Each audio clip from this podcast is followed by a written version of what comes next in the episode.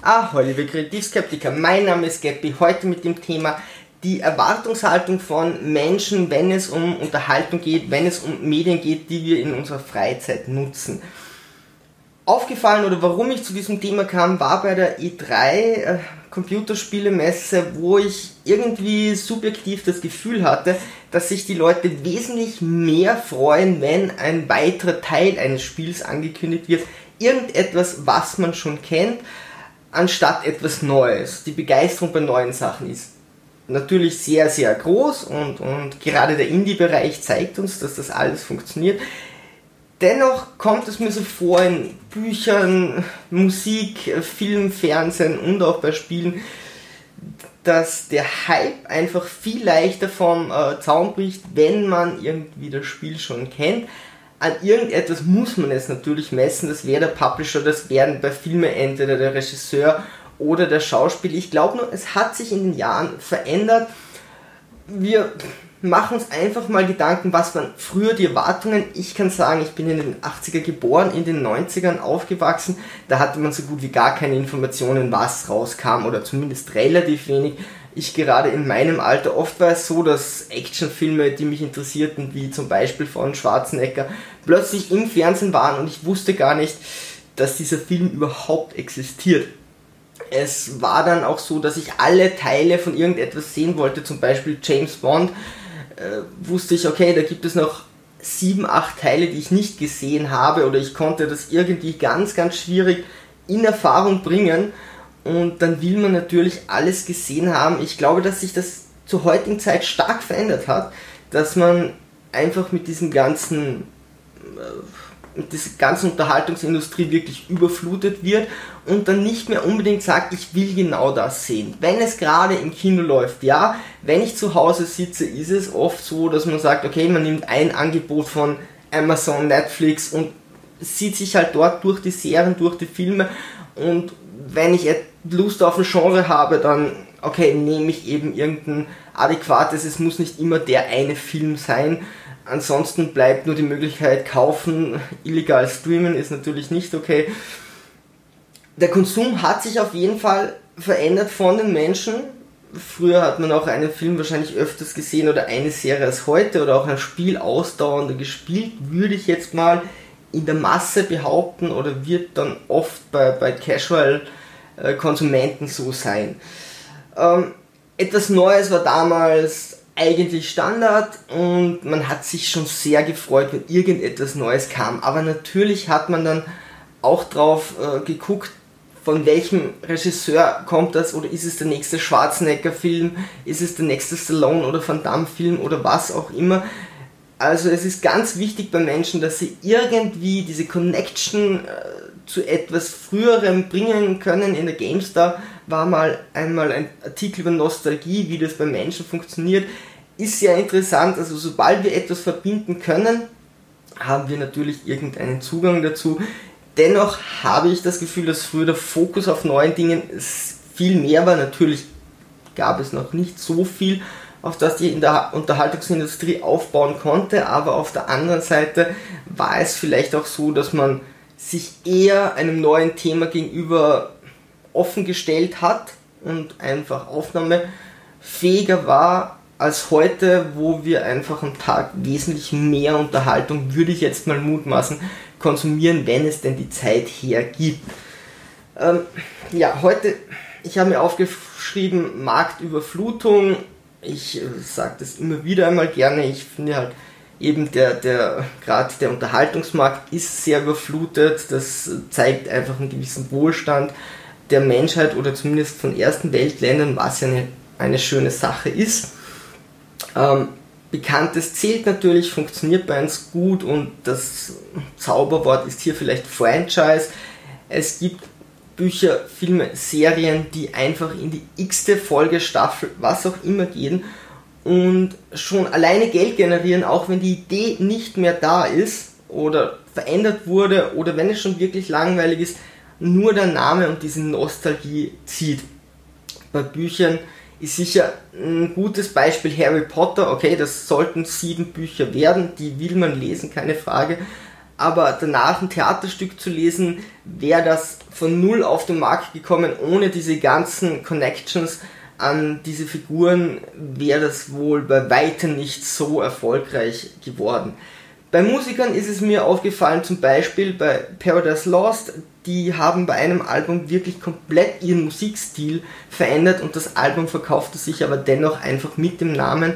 Es gibt sicher viel bessere Beispiele aus äh, Pop und Rock, alles was, was wirklich sehr populär eben läuft, wo sich Musiker plötzlich sehr stark verändern, würden sie einfach eine Nebenplatte erstellen, weil sie eine andere Musik ausprobieren wollen würden, würde sich die meistens einfach weniger verkaufen, nur weil eben der Name nicht drauf steht. Also ganz wichtig ist, glaube ich, heutzutage zu erkennen, was dieser Name oder dieses Franchise ausmacht und dann dort auch ein bisschen kritisch sein, will ich mir das wirklich ansehen, wenn sowas wie Avengers über mehrere Teile läuft, läuft und dann auch noch diese ganzen Nebenfilme irgendwo Einfluss haben, versuchen die Macher natürlich die Zuschauer so ein bisschen zu zwingen. Es muss natürlich funktionieren, dass die Zuschauer das auch konsumieren können, wenn sie nicht alles, nicht alles gesehen haben, weil sonst ansonsten wäre das natürlich schlecht für die Einschaltquoten des Films, aber sie versuchen dich einfach dorthin zu bringen, wirklich alle Teile dann alles anzusehen, was sie da irgendwie gemacht haben und da funktioniert das Franchise schon ziemlich gut.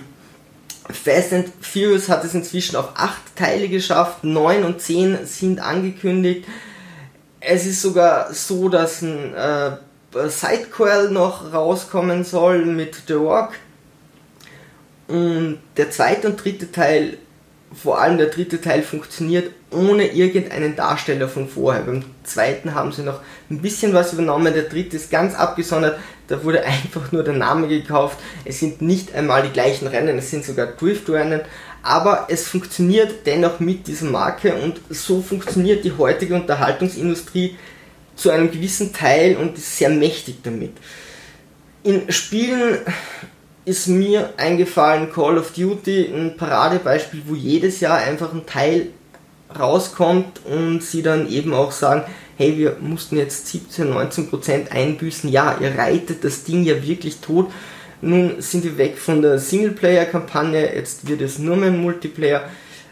Okay, schlimmeres Beispiel Assassin's Creed, was jetzt wieder einen Aufschwung erlitten hat oder einen Aufschwung geschafft hat, aber da kamen teilweise sogar zwei Teile im Jahr heraus. Und wenn man weiß, wie lange es dauert, so ein Spiel zu programmieren und wie viel das kostet, muss man sich auch bewusst sein, wie lange vorher Leute das planen, wie schnell das dann teilweise rauskommt, wie viel Fehler das Ganze hat. Ist eine sehr fragwürdige Entwicklung. Zumindest sollte man sich Gedanken darüber machen. Die Industrie, gerade bei Call of Duty, äh, Assassin's Creed, sagen die Macher nun, okay, das ist zu viel, wir wollen weniger machen, dafür mit mehr Qualität, was wahrscheinlich die meisten Spiele unterstützen würden. Warum überhaupt noch Neues? Würde ich die Frage so in den Raum werfen, logisch, irgendwann sind die alten Sachen durch, dann muss man eine gewisse Pause machen. Danach hat das Ganze wieder viel mehr Gewicht. Also wenn je länger die Pause dazwischen, solange noch Leute da sind, die das Original kennen, davon gehört haben, ist dann der Hype relativ groß. Was Neues zu kreieren ist eine tolle Sache und wie gesagt, in die Industrie, alle, die das eben auf nichts aufbauen können, weil sie keine Rechte auf irgendetwas haben, müssen das auch so machen, die haben gar keine andere Möglichkeit. Und ich finde es immer großartig, wenn etwas Neues geschaffen wird. Also ich versuche immer nicht zu sehr in diese Nostalgie reinzukippen und dann zu sagen, wenn etwas Neues ist, hey, im Moment, sondern mal zu versuchen, einfach versuchen, Informationen aufzunehmen. Nicht blind reinlaufen, aber nicht nur auf den nächsten Namen gehen. Und wenn ich die Entscheidung habe, blind zu kaufen, weil ich den Namen kenne, anstatt mir ein bisschen Zeit zu nehmen, um herauszufinden, hey, was gibt es sonst noch am Markt, was mir vielleicht gar nichts sagt. Von der Kreativität her ist es sehr spannend, denn als ich Tontechnik gemacht habe, gab es eine Möglichkeit, Musik zu programmieren, was man heutzutage was gang und gäbe ist, wo man Schlagzeug, Gitarren, was auch immer einprogrammieren kann. Auf dem Computer kein Problem, war es auch damals nicht. Wir mussten aber noch ein Gerät lernen, das war einfach so ein Kasten, wo man mit unterschiedlichsten Kombinationen von Knöpfen ganz, ganz, ganz schwierig MIDI-Sampler einprogrammieren konnte. Es war super nervtötend, es war überhaupt nicht intuitiv, dieses Wort gab es damals noch gar nicht. Wir mussten noch auf Mac arbeiten mit einer Maustaste. Und dennoch mussten wir es lernen und als wir fragten, warum, meinten unsere Ausbilder, ganz viele Leute in der Industrie machen das noch, weil es in diesem eingeschränkten Rahmen ihre Kreativität angeblich fördert. Das haben wir beim Franchise. Man hat schon einen gewissen Baukasten oder einen gewissen Rahmen, wo man nicht raus kann. Und natürlich entfaltet das eine ganz andere Kreativität, als wenn ich sage, okay, null und jetzt fang bei null an und schreib mir ein Buch, einen Film, suchst dir aus, mach irgendetwas ist sicher eine Art der kreativen Aktion, so etwas in diesem Konglomerat dann zu machen. Allerdings würde ich das andere nie wegnehmen wollen. Ich finde es immer großartig, wenn Leute etwas vollkommen Neues kreieren. Aber man muss ganz klar sehen, das Risiko für die Industrie ist sehr hoch, denn ein neuer Titel kann sein, dass sich der gar nicht verkauft. Bei bekannten Titeln sind gewisse Verkaufszahlen fast garantiert, geht auch sehr oft auf oder viel zu oft auf wir als Konsumenten unterstützen das, also bekommen wir das, wofür wir unser Geld ausgeben. Es ist kein Wunder, dass Hollywood oder andere Medien einfach sagen, okay, passt, sorry, aber das zahlt ihr uns und damit kriegt ihr einfach den nächsten Teil.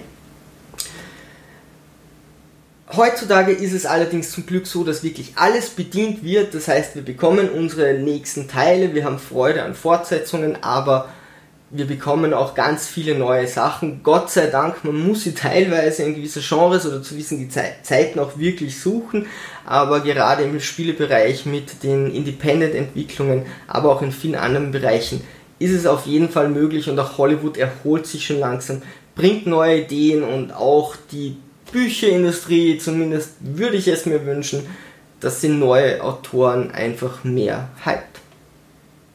So dann, Sturmtrotzer. Ich freue mich auf eure Kommentare. Was glaubt ihr über die Erwartungshaltung von Menschen, vom Zielpublikum, von den Konsumenten an die heutigen Medien? Ist es wichtig? Wie wichtig ist die Nostalgie? Wie sehr freuen wir uns oder freuen sich die Leute über Neues? Ich würde mich auf eure Kommentare sehr freuen und mir bleibt nur noch zu sagen, Segel mal straff halten und auf zum Horizont.